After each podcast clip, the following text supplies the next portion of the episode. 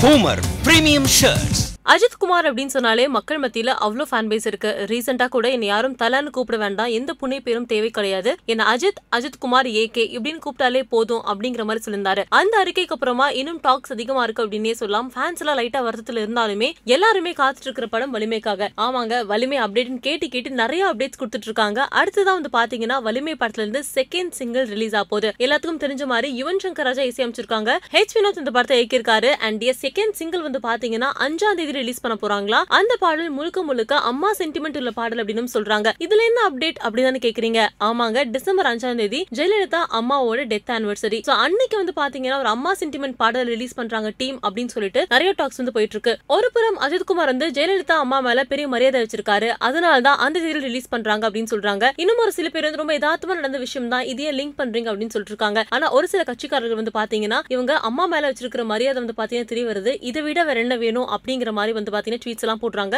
இதுதான் இப்போ ட்விட்டர் பக்கத்துல ரொம்ப டாக்கா இருக்கு. இது உங்களுக்கு எப்படி தோணுது? இது வந்து பிளான்ட் அப்படின்னு தோணுதா? இல்ல எதார்த்தம் தோணுதா? அப்படிங்கறத மறக்காம கமெண்ட்ல பதிவு பண்ணுங்க. வலிமை படம் போகி அன்னைக்கு ரிலீஸ் பண்ண போறாங்க. ஜான் டூ தௌசண்ட் டுவெண்ட்டி டூல சோ நீங்க எவ்வளவு வெயிட்டிங் அப்படிங்கறத மறக்காம கமெண்ட்ல பதிவு பண்ணுங்க. மறக்காம சினி உலகத்துக்கு லைக் பண்ணுங்க ஷேர் பண்ணுங்க சப்ஸ்கிரைப் பண்ணுங்க.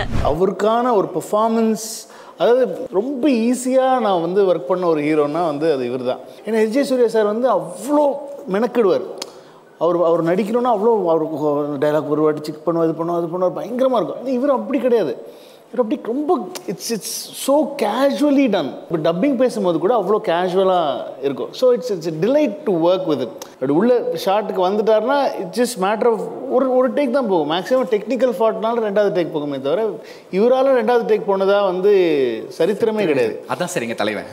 அந்த மன்மதனில் வந்து அந்த சிங்கிள் ஷாட்டில் வந்து அவர் அந்த அழுவுறது இருக்குல்ல அந்த சீக்வன்ஸ் வந்து மைண்டில் வந்து எல்லா சிம்பு ஃபேன்ஸுக்கும் இருக்கும்.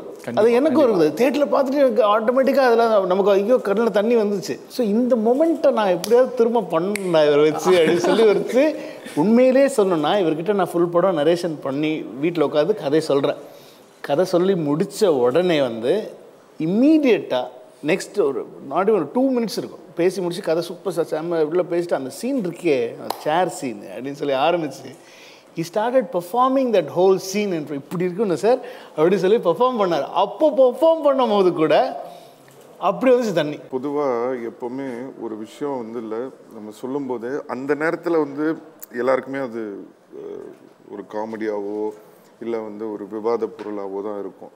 நான் அதை பற்றி நான் கவலைப்பட மாட்டேன். ஆனால் நம்ம சொன்ன விஷயம் அது ஃப்யூச்சரில் நடக்குதா இல்லையான்றதை மட்டும்தான் நான் பார்ப்பேன். கண்டிப்பா. ஸோ அது எல்லாமே நடந்திருக்குன்றது தான் முக்கியமான ஒரு விஷயம். அதை நம்ம காப்பாற்றணும் ஸோ அது ரொம்ப முக்கியம். நான் சொன்ன மாதிரி தான் நம்மளுக்கே அந்த நம்பிக்கை நம்ம நம்ம மேலேயே நம்ம நம்பிக்கை வைக்கலனா ஏன்னா எனக்குன்னு நான் சொல்லலை. எல்லாருக்குமே நான் சொல்கிற விஷயம் என்னென்னா சுற்றி இருக்கிறவங்க என்ன சொல்கிறாங்க உலகம் என்ன சொல்லுது?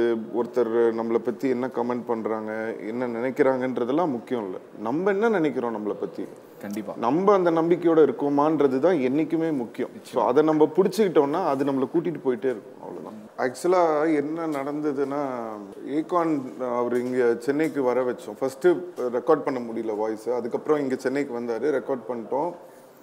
வீடியோலாம் ஷூட் பண்ணிட்டோம். அந்த ஃபுட்டேஜ் வந்து காணோம். அது யாரோ அது எப்படி மிஸ்பிளேஸ் ஆச்சுன்னு தெரியல. பட் குட் நியூஸ் என்ன அப்படின்னு சொன்னால் பை காட்ஸ் கிரேஸ் ஒரு லாஸ்ட் டூ மந்த்ஸ் த்ரீ மந்த்ஸ்க்கு முன்னாடி தான் அந்த ஃபுட்டேஜ் திருப்பி கைக்கு. அப்பா.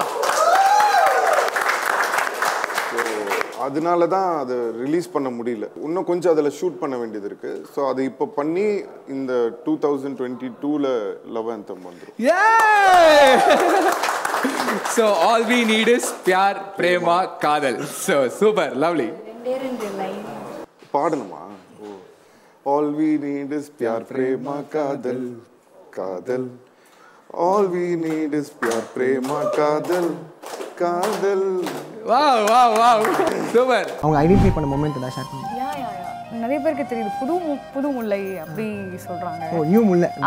அந்த மாதிரி சொல்றாங்க. ஓகே அந்த பாரதி கண்ணம்மாலே வந்து எனக்கு அந்த அறிவு கேரக்டருக்கே ரொம்ப நிறைய பாசிட்டிவான ஒரு கேரக்டர் அப்படின்றதுனால எல்லாருக்குமே ரொம்ப பிடிக்கும். இப்போனா பாண்டியன் ஸ்டோர்ஸில் சீரியலில் சில விஷயங்கள் மாற்றணும் அப்படின்னா?